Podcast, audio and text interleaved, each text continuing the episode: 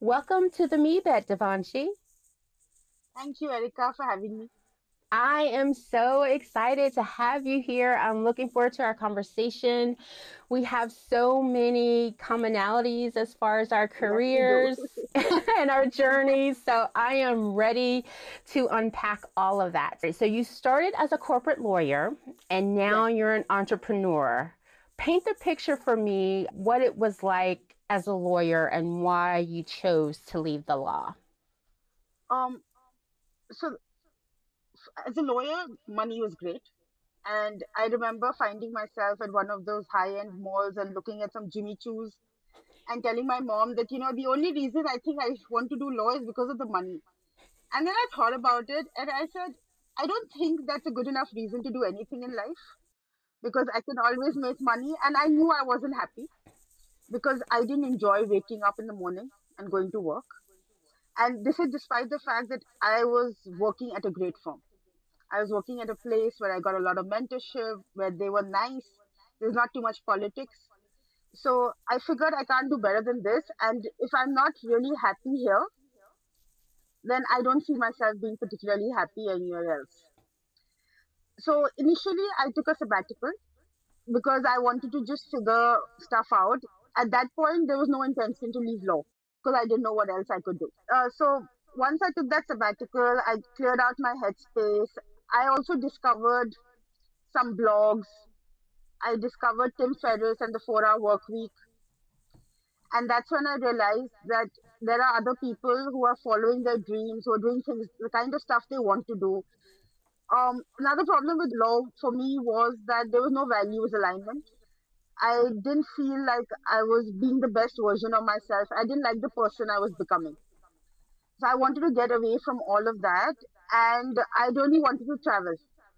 So reading books, reading blogs, reading about other people's journeys really helped. And that's one of the reasons why I think your podcast is so important because we need stories about people who bet on themselves out in the world.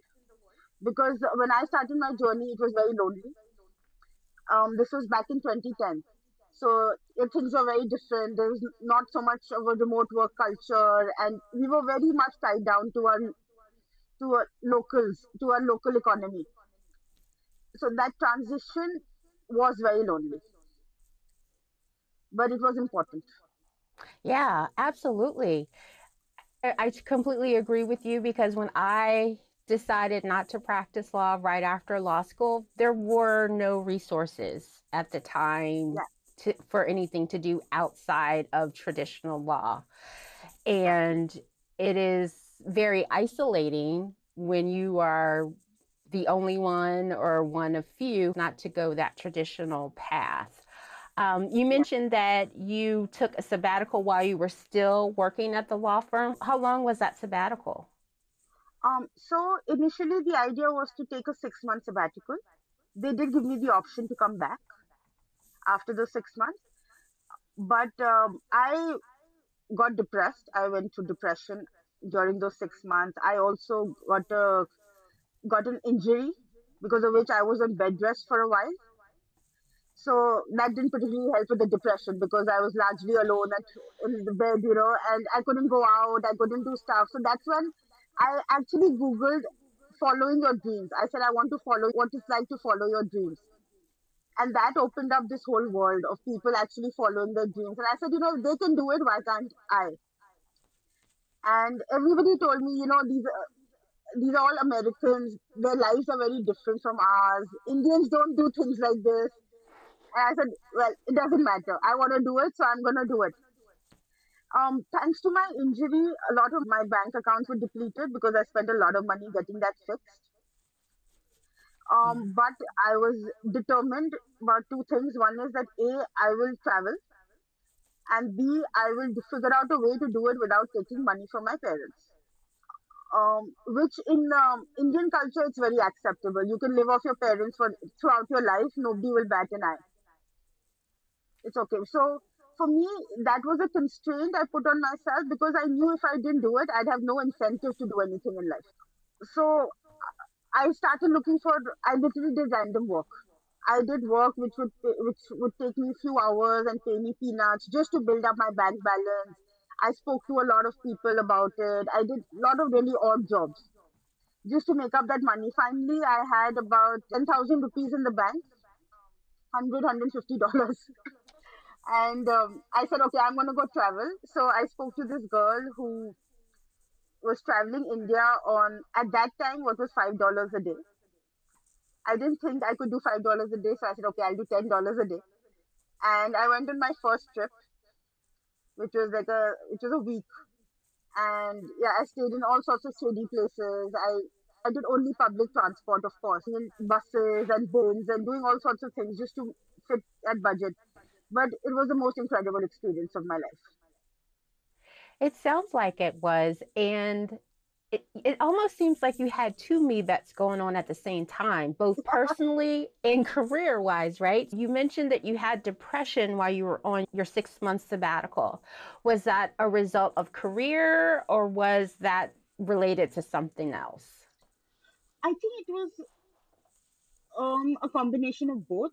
I think it was because it was the first time I was not, I did not have a path forward. I had a plan. I've had a plan pretty much all my life. And I was one of those did well in school, got into the best law school in the country, got a great job. I had a five year, I think I had a seven year plan to make a partner when I started out. Uh, either, either partner or my own law firm. I was like, by 30, I'll be, I'll be sorted. but yeah, so I think that lack of a path, the lack of a charted territory was very difficult for me to manage. Plus, um, navigating the home environment because I have spent uh, since the time I was nine, I was in boarding school. So this was really the first time I was at home, which was very different. I was very used to my independence and freedom and doing things my way. So it was a combination of the of both, and also not having money. While I don't think you need too much money, money does give you independence and freedom. It gives you that freedom to do certain things you want to do. It gives you that independence to make decisions so the lack of money actually was a big thing for me and that's why you started to pick up uh, freelancing work odd jobs and yes. and build back up your bank account what were some of the most important lessons that you learned during that period one was to trust myself to not listen to not listen to because i don't think there was anybody who said you know what you should do it everybody said you're a fool to do it. So the most important lesson was to learn that I am capable of doing anything I want to do as long as I work hard enough at it. Secondly, I realized that I can acquire a lot of skills.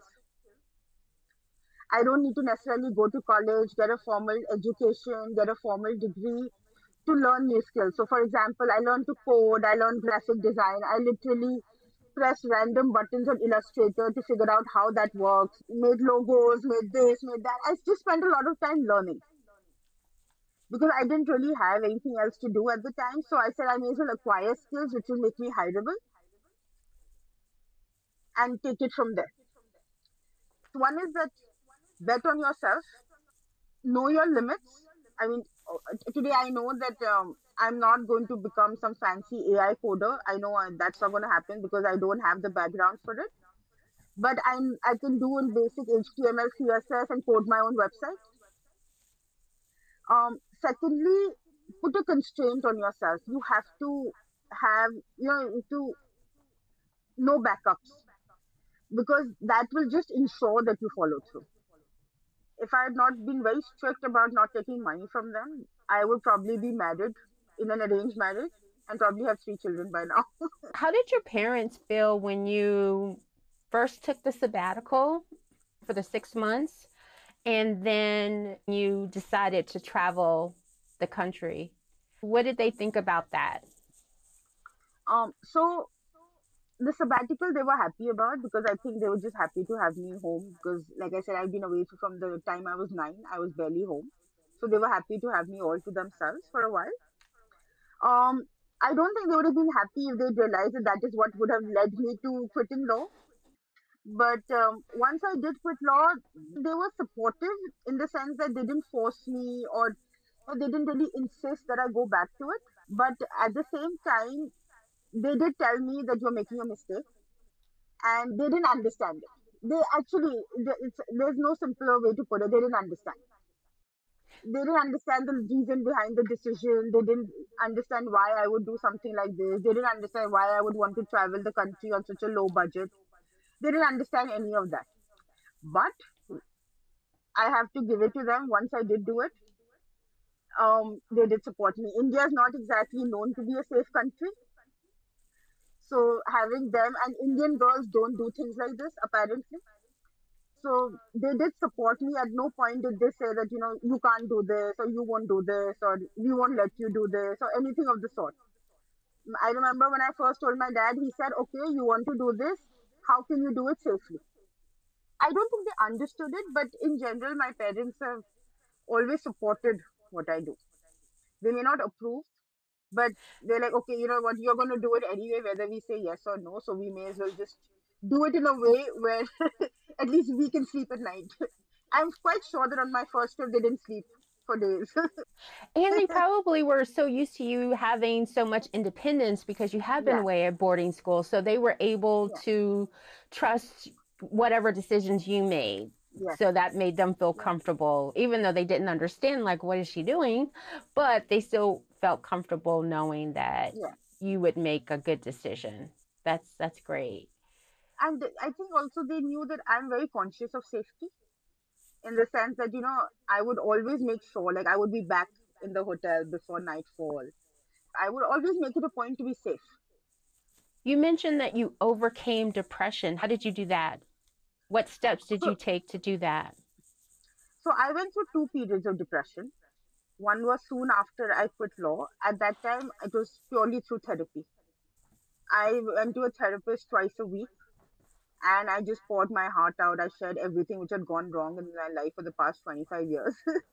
At that time, I was 25. So I did, and that really helped because I realized that a lot of the stories I was telling myself were really stupid and there was a lot of guilt and a lot of anger for reasons where there didn't need to be any. So that plus travel. Yeah, travel was like this, it gave me this little bit of a path forward, it gave me something to do. Even something as simple as planning my trips and there was no, I mean, the kind of hotels I stayed in, there were no online bookings, nothing. I literally had to show up at the place, go from hotel to hotel, and say, you know, can you give me a room for the night? And the second time was for about a year, that was when I actually had absolutely no money.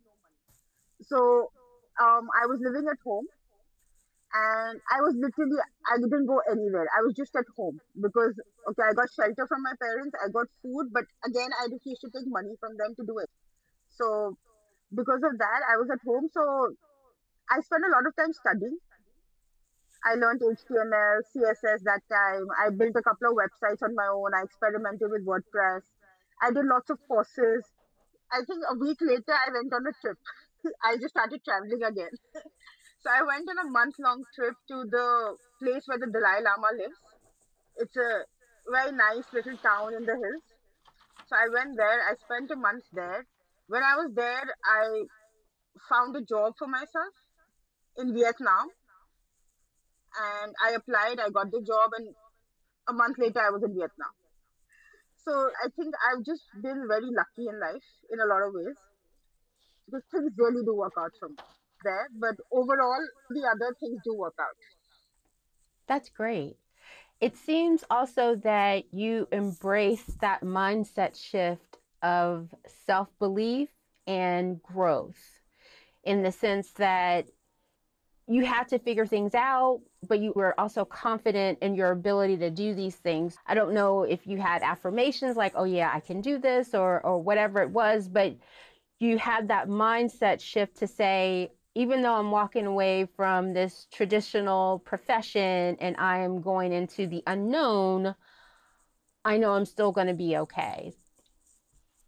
Um, yes, I think um, I don't think I was very consciously calling them affirmations or thinking of them as affirmations at the time. But I do remember saying to myself, everything will be okay. This too shall pass. You'll figure it out. You'll figure it out. Have faith in yourself. You'll figure it out. Something will happen. That positive self talk is really important. Yeah. Because I think there's always so much noise in the background, you know, other people, other things, whether it be people you know, people online, whatever, they can be all of this noise and it can be distracting. But to have that positive self talk and the confidence and say, okay, listen, I'm going to stick to it, that's really important it was i think it was the closest i ever came to regretting to not even i wouldn't say regretting but to doubting my decision in that one year so i had to constantly remind myself that the travel experiences were worth it whatever happened and i stand by that today because i know how much they changed me as a person i know how much confidence gave me because i, I had no i was not street smart i was very book smart but i was not street smart and then navigating the country on your own really makes you street smart. So you go to different places where you do not speak the same language, but you figure out a way to communicate, you figure out a way to eat cheaply. So I remember thinking about all of that, and uh, that freedom was fabulous. And that's what you were seeking when you decided to yes. leave the law, is that right? Yes, that was what I was seeking. I mean, even today, my guiding principle in life is freedom. I want that freedom to be able to do whatever I want. I mean, of course, it should be ideally legal and should not hurt other people. But uh, on my own, I would like that freedom to be able to go where I want, when I want. And to me, that is the purpose which money has in my life. It's not about buying a fancy handbag or those Jimmy Choos I saw in that mall. But it's just about saying that, okay, you know, like, okay. So, for example, next week I'm going to Bangkok it's just a thing. But I can afford to go to Bangkok. I cannot afford to stay in luxurious hotels, but I can afford to at least make that decision and say, okay, I'm going. And I can tell my parents that, you know what, I'm going. I love that you decided to bet on yourself in so many different ways and you have embraced this level of uncertainty. Oh, yes. How did you get comfortable with that? just doing it more? Like, what led you to to feeling like, okay, I'm okay with embracing this this level of uncertainty and being uncomfortable? I think just time. I think it's like a muscle you build. So as you deal with more uncertainty, it um, you just get more used to it. I mean, I think I've reached a point where I crave uncertainty in certain ways. I mean, if you know, if my life, if my life is too normal, I'm wondering when what's wrong. It, it it worries me when there's no uncertainty in my life, but um, in a good way, in the sense that um, I have had a fairly stable career over the past four five years. Before that, I was all over the place. I've had a steady cash flow over the past four five years, so money is not been too much of a problem in that sense but um, I also got bored at times because I'm like, uh, everything is just a little too easy right now, which I'm not used to. I'm not used to things being easy because it was so tough in the beginning, and everywhere it always just seemed like I was struggling all the time. It was like you know pushing a boulder up the hill constantly, and because the last four five years have been fairly easy in terms of work, in terms of that there has been some stress, of course. I mean, all entrepreneurs have stress because there are ups and downs. There is a lot of uncertainty in business also. But on the whole, it's been much easier than I would say the seven, eight years before that, where everything just seemed like a lot of struggle. What clicked to the point where it wasn't as difficult anymore? Like, describe to me what that was like in the sense of the struggle as you're starting your entrepreneurial journey because I know you've tried a lot of different things. Yeah. You were a co-founder at the Curious Reader. You now are the founder and chief editor at editops.com. Um, but I know you've done some things prior to those as well. Yeah. So talk to me about trying a whole lot of different things and what was the thing that actually changed for you when you became successful be it making your first dollar slash rupee getting your first client what what was that change like and what was it before you got to that point and what was it after uh, so i would say pre curious reader I did a lot of random work. So I did social media management for a think tank. I did social media for a library. Um, I worked as a project manager for a tech company in Vietnam. I did a lot of freelance writing. I did a whole lot of stuff. It paid the bills, but it was not consistent. See, and I think it was just a lot of me experimenting with. Okay, I thought you know social media, ma- uh, social media marketing is going to be really big, so let's get into it. And I realized that I really, I mean, in my personal life, I've not used social media in ten years. So for me to really spend time on Facebook and all of that seemed a little bit of a stretch. It was not a very happy experience. Curious Reader. Reader was where I was really happy. So it was something which I started with somebody else. It was an online literary magazine. And as somebody who loves reading books, we had neither of us around. I had a varied background.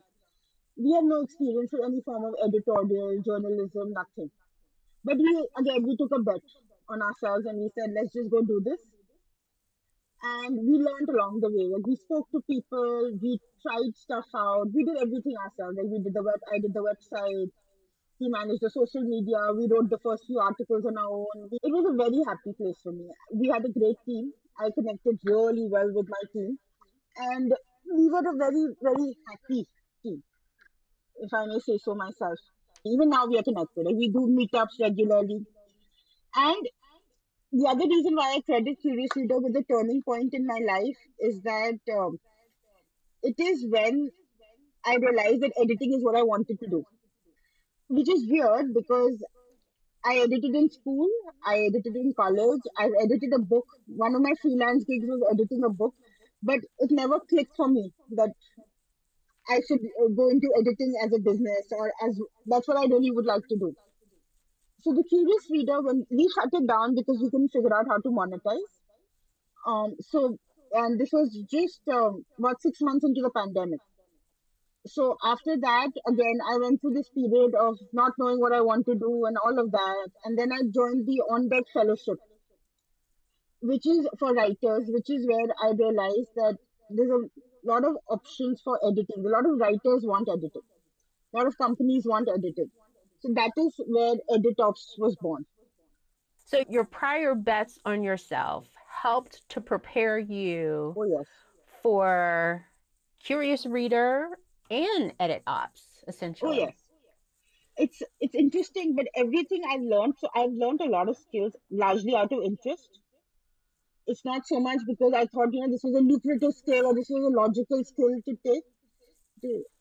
So, and they all coalesced in a way which helped me make money and uh, do something. So, for example, learning HTML, CSS helped me get that job in Vietnam. They're learning social media, uh, knowing social media, being able to create a plan helped me get a job with a think tank. A curious reader helped me coalesce all of that because I used all those skills there.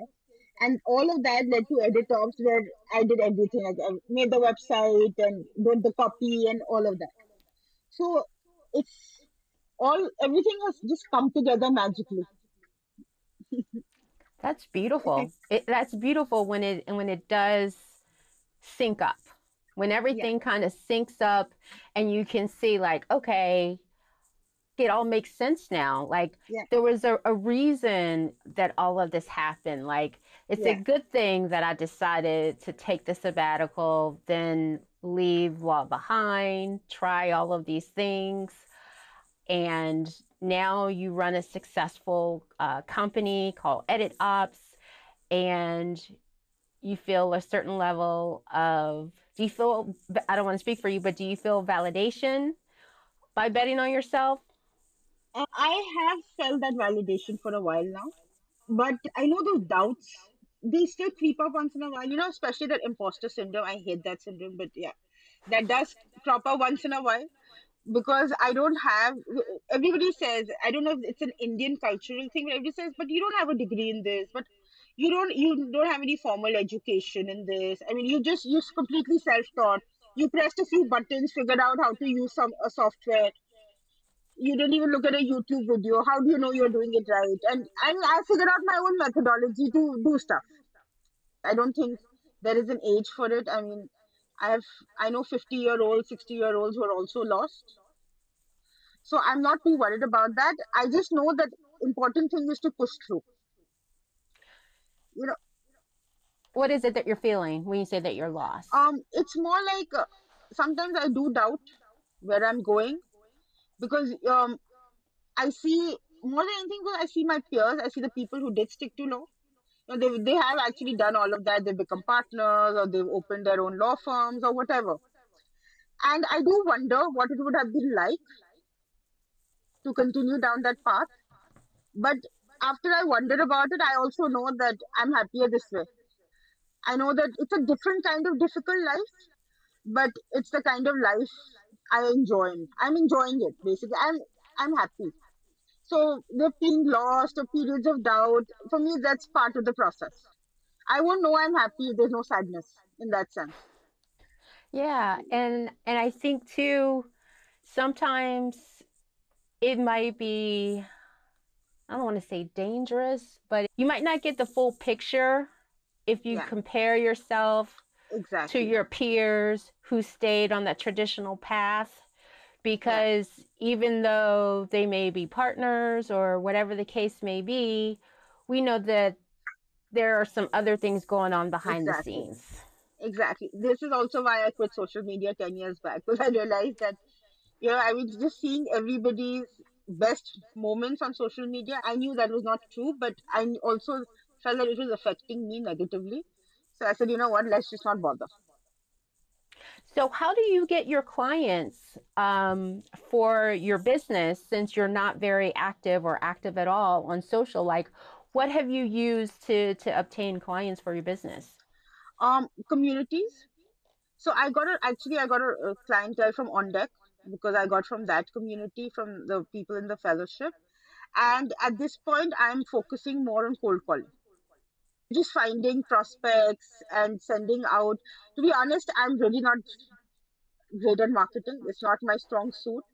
So I'm also looking to hire somebody who will do it for me because I think they'll just do a better job.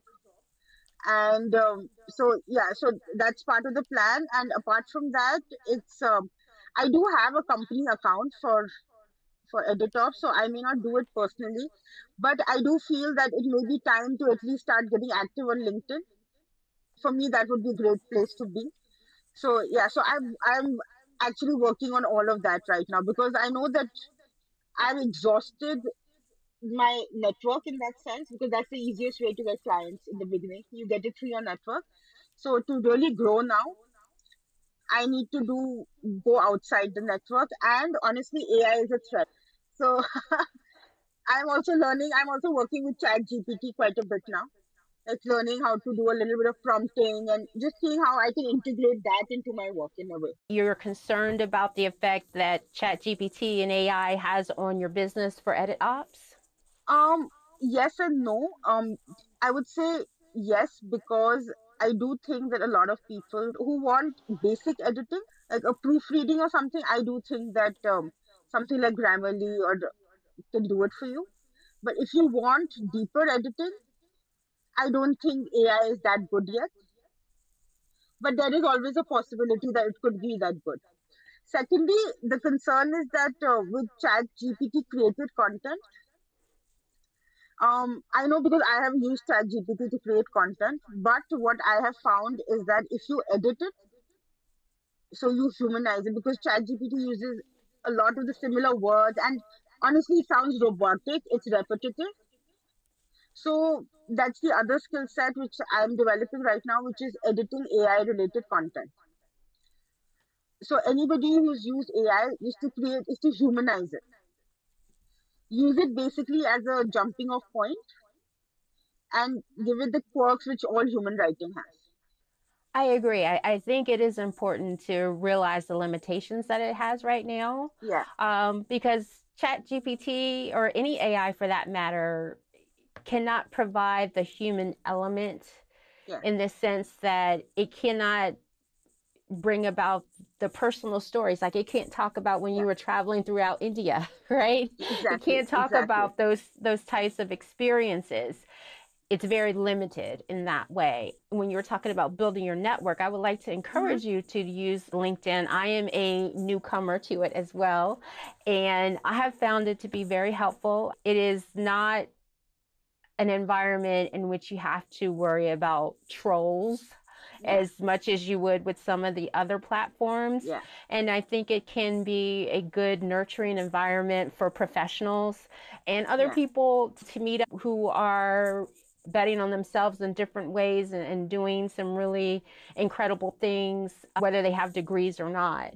So I would encourage you to take a look at that. I think you would be surprised at the number of people that you can meet all over the world, which has been my experience so far. What do you enjoy the most about what you do?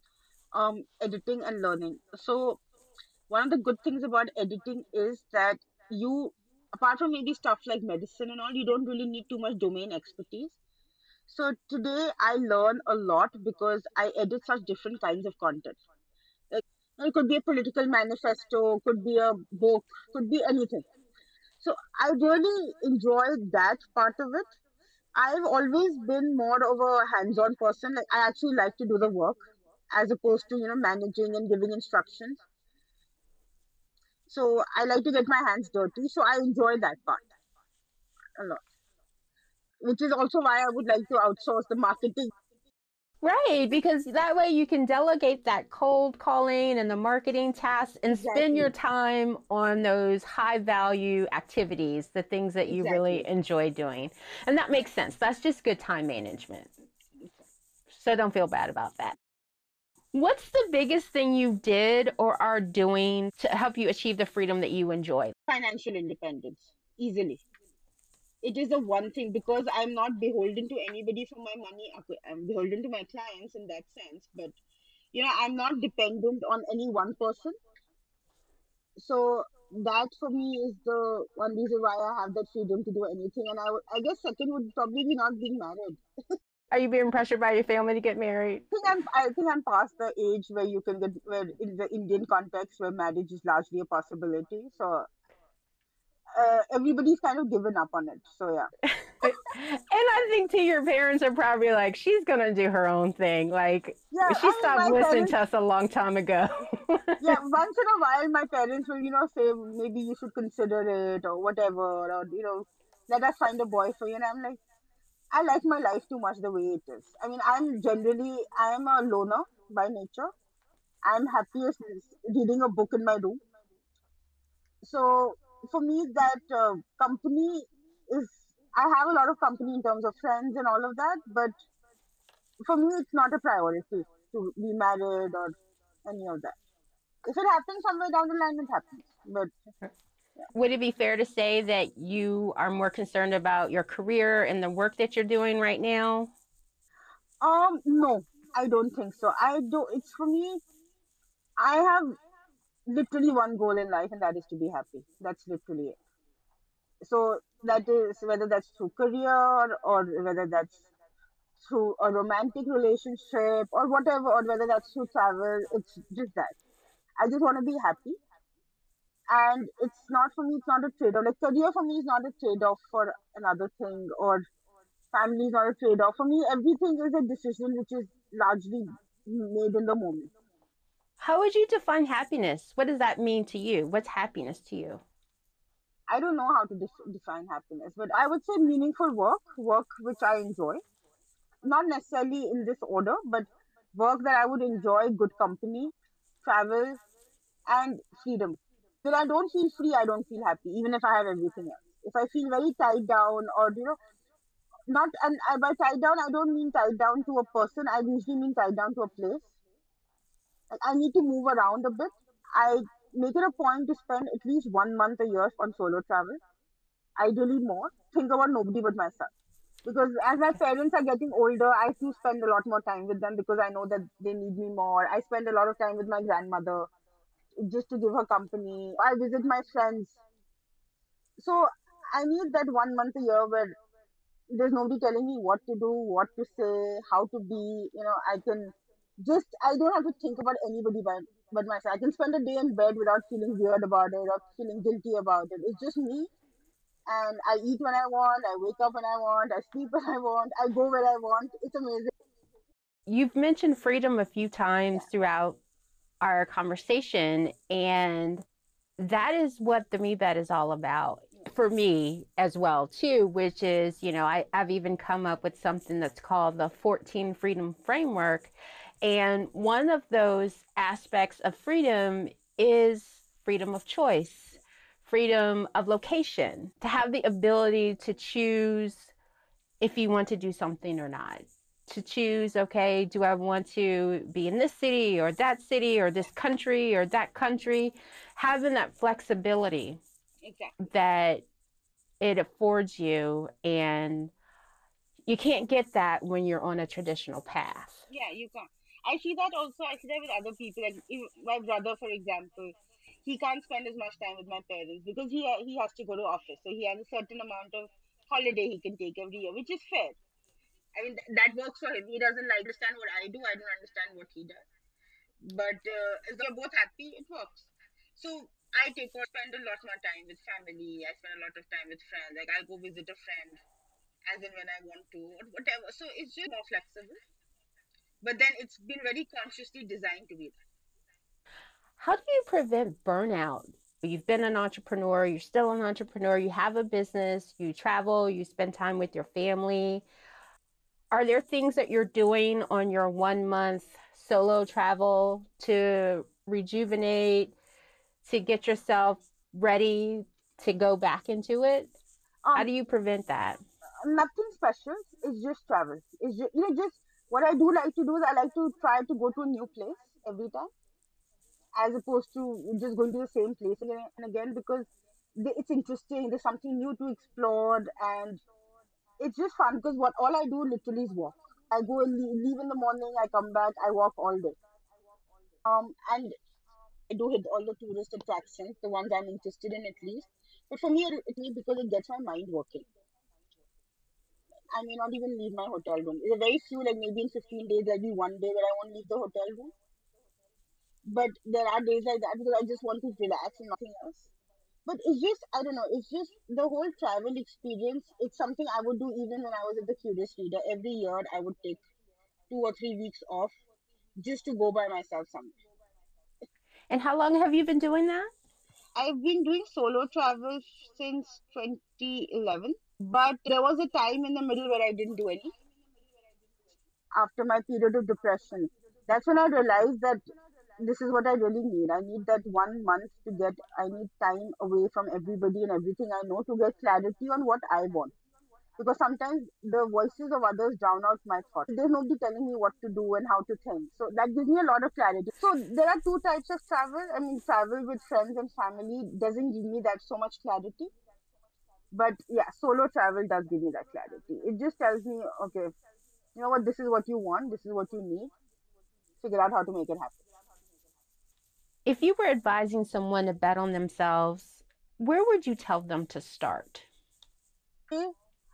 start with putting some constraint like some form of constraint. Like, you know, it could be I will I have quit my job in six months and figure out a way to follow through. I mean, there's no point of having a constraint if you don't follow through on it. But decide on a framework because when you have that time constraint, you will push yourself to think, you will push yourself to figure something out. So any form of constraint which works for you, but that and I would say that start by seeing makes you happy. And don't fall into the follow your passion trap because a lot of times what you do for fun, what you enjoy doing may not be what you want to do as for work. I mean, one thing about Curious Reader was I think I read a lot less at the Curious Reader when I was getting paid to read because it was it was my work. It was literally what I was doing day in and day out. I had to read a lot of books I didn't want to read, so that really put in put a dampener on it. So be careful about that. Follow your passion, but also know that it may not necessarily make you happy to convert it into something which you get paid for. And apart from that, the other thing I would say, say yes a lot. I said yes to a lot of things. I mean, I literally said yes to any opportunity which fell in my lap because I said that, okay, even if I don't know what I want to do, at least I figure out what I don't want to do. Like, for example, social media marketing. I figure out that's not what I want to do. So, yeah, I would say say yes to a lot of opportunities. I like that approach because it's almost a process of elimination. Yeah.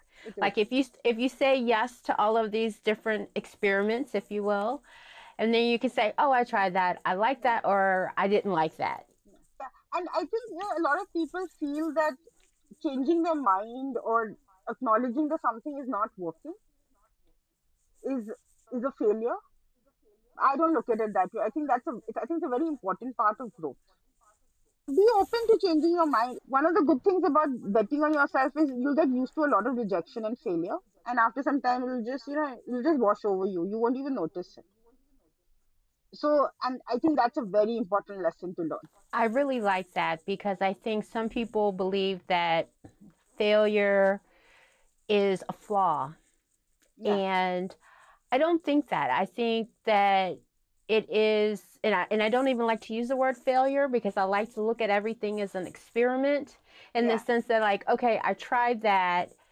It may not have worked, but I may have learned something along the way that can take me on to my next. Exactly. I think that's I think that's where and I'm one of those people who actually looked at failure that way. I looked at failure as failure.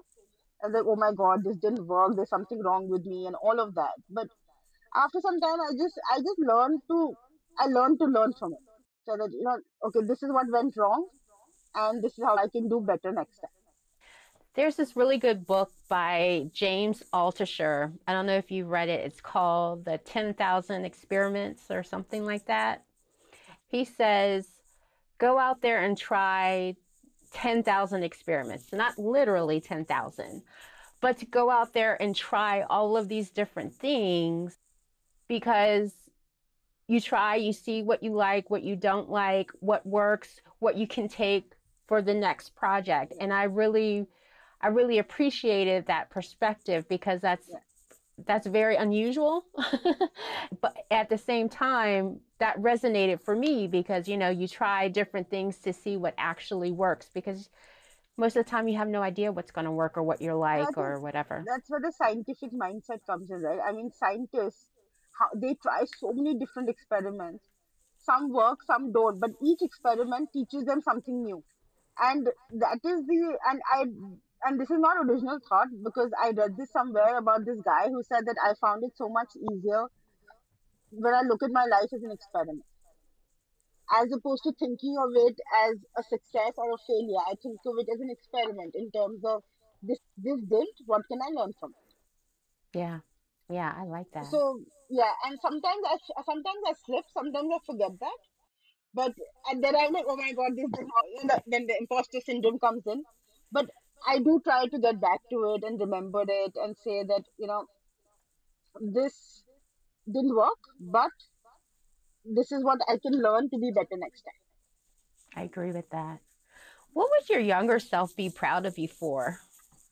i think my younger self would be very proud of me um you would be proud of me for uh, the travel part definitely because I was a sheltered kid. I mean, I went to boarding school, but it was an all-girls school. It was really sheltered. I spent eight months a year within four walls, literally. I mean, to the campus, but yeah. So to do a lot of the stuff I've done, and I was scared to do it, but I still went on and did it. Um, so yeah, I think my younger self would be very proud, to travel. Honestly, travel, everything else aside, the travel bit is uh, most proud of in life. Do you think it's because you had those constraints that you talked about when people are starting on their MeBet journey that you said, okay, I'm only going to live on $10 a day or whatever the case may be? Um, I would say that and the fact that I did it alone in India. Because uh, my parents, when I told them, they said, you know, you know, we'll fund it. Why don't you go to Bangkok? It's so much safer. Why do you want to do it in India? And why do you want to do it in this budget? Why don't you take, you know, go stay in a good hotel? Will it, is, this may not be safe and this and that. And I said, you know, I I know somebody else who's doing it. I've spoken to her, and she said that India is the best country to do it. So I said, I'm going to figure it out. I'm going to do it. And it was very scary. The first couple of times I tried, I failed to leave the house. I just couldn't do it. And then I had to trick myself into do it. So I got a friend to go with me to a place, so that got me out of the house. From there, I took it my first trip alone on a bus. I went to meet my brother, I spent a couple of days with him in college when he, he was studying. From there, while he studied, while he attended class, I went on day trips. And then I took my first, spent my first night in a small hotel, which fit my budget. So I did it in steps. I was terrified. I used to wake up with nightmares of somebody trying to get in my door and me a corner and all of that. So I would say that I don't think that would have changed if the money was not there. I mean, okay, if I could have gone and stayed in a five star property, I probably wouldn't have worried about my safety so much.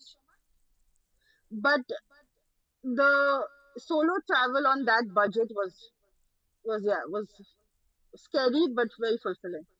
I think that's incredible that you took that big leap into into the unknown, which is essentially yeah. what you were doing. you know, and how that has really shaped who you are as a person and how now you look at solo travel as your clarity time, as a time for you to really figure out what am I doing? What are my next steps?